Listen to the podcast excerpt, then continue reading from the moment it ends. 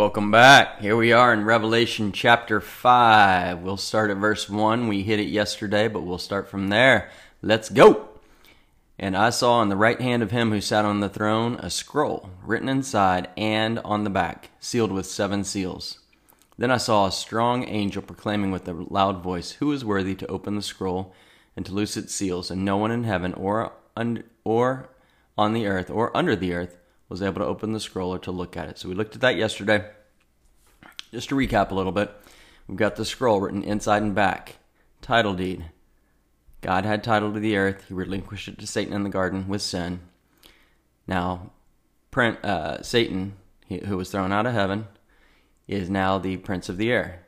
He's still under the rule and authority of God. God allows him to do certain things.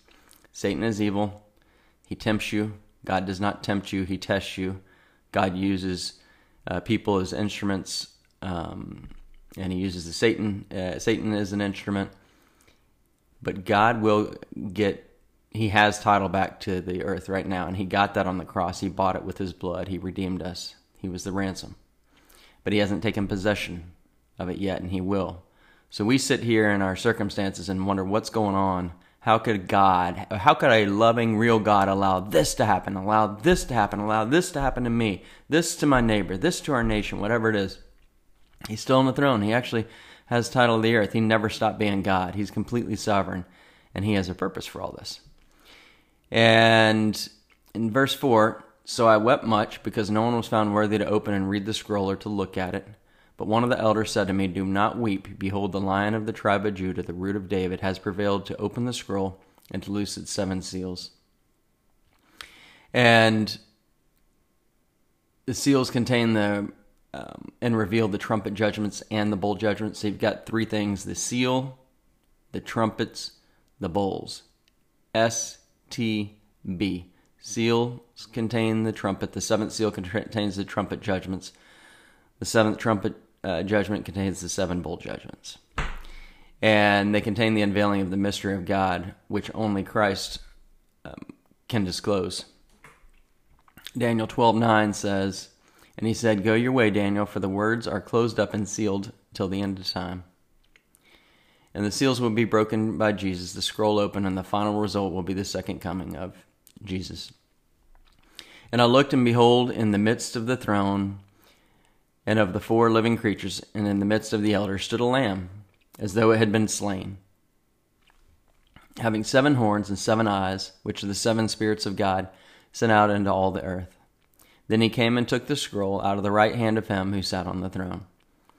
So here in verse 6, I looked. So he's looking, and behold, in the midst of the throne and of the four living creatures. So we talked about the throne. It is set in heaven, it is the center of the universe, if you will and of the four living creatures. Those are the um, four living creatures with the face of the lion, the ox, the man, and the eagle. Again, tying in the four gospels. The gospels were symbolized by those. Matthew, Mark, Luke, and John were symbolized by the lion, ox, man, and eagle. You've got the formation of the camps going back into the Old Testament that formed from an aerial view across and each of the camps had a symbol, which were the same lion, ox, man, and eagle. So we want to pay attention to all these tie ins, these threads through the Bible that are just absolutely amazing. So if you ever get bored reading the Old Testament or something, some people do, just weave it into the New Testament, weave it into Revelation and Genesis, and, and it'll change how you look at it. And so we've got these four living creatures. And in the midst of the elders stood a lamb Let's take a look at what lamb means and who this is. Let's look at Exodus 12, 5, and 6. Your lamb shall be without blemish, a male of the first year. You may take it from the sheep or from the goats. Now you shall keep it until the fourteenth day of the same month. Then the whole assembly of the congregation of Israel shall kill it at twilight. And they shall take some of the blood and put it on the two doorposts and on the lintel of the houses where they eat. So this lamb was supposed to be without blemish. That means without sin, without problem. And it's a male. God it has male character. He, is a male, if if you characteristically say that, at least in the person of, of Jesus. Um, I loved the what was it the the Shack I think it was called. Great book. I think it was a movie too. Uh, but they got the theology wrong on, on saying that God God the Father was a woman. That was wrong. Um, and then we get Isaiah 53 7. And give me one second. My, I gotta pull that back up. There we go. Isaiah 53 7. He was oppressed and was afflicted, yet he opened not his mouth. He was led as a lamb to the slaughter, and as a sheep before its shearers is silent. So he opened not his mouth. He was taken from prison and from judgment. And who will declare his generation? For he was cut off from the land of the living. For the transgressions of my people he was stricken. This is one of the most amazing chapters in the Bible, Isaiah 53. I think every Jewish person should just read this and pray about it and meditate on it and talk to God about it. There are many Jewish people who have come to understand that Jesus is the Messiah through this exact chapter of Isaiah 53. So it says, He was oppressed and was afflicted. That describes Jesus, right? He came not as a king, but as a suffering servant. He says, He opened not his mouth. Did Jesus do what we would have done? We would have been like, No, I am so innocent. You don't know who I am. Do you know my blood? Do you know my father? My father is rich and he is going to tear you a new one and he's going to get me out of jail. That's exactly what all of us would have done. But he just stayed silent. He was led as a lamb to the slaughter, as a sheep before the shearers is silent and opened not his mouth. John 129 says the next day John saw Jesus coming toward him, and he said, Behold, the Lamb of God who takes away the sin of the world. This is he of whom I said, After me comes a man who is preferred before me, for he was before me. So we were washed in the blood of the Lamb who takes away the sin of the world. In the Old Testament, they would sacrifice animals that would just cover up their sin, but they had to keep continually sacrificing animals because they kept sinning. You and I keep sinning. But there was one entity that was able to be shed of its blood. And it didn't just cover sin, it put it away once and for all, past, present, and future. And that is the blood of the Lamb, the Lamb of God who takes away the sins of the world. So Jesus is the Lamb. He opened not his mouth, he remained silent, he submitted he loved. That is the ultimate expression of love. To not speak up and say, Do you know who I am and what I deserve and what I could do to you and that I created you? No. He humbled himself. He didn't come as a worldly king the first time, he came as a suffering servant. But know this he will come back as a conquering king. You can bet on that and you can claim that and you can talk to God about that and you can live that out in expectation. And he will come the church will be raptured, and then seven years later, at the end of the tribulation, he will come for the second time, the second coming, and then he will reign on earth for 1,000 years during the millennial kingdom.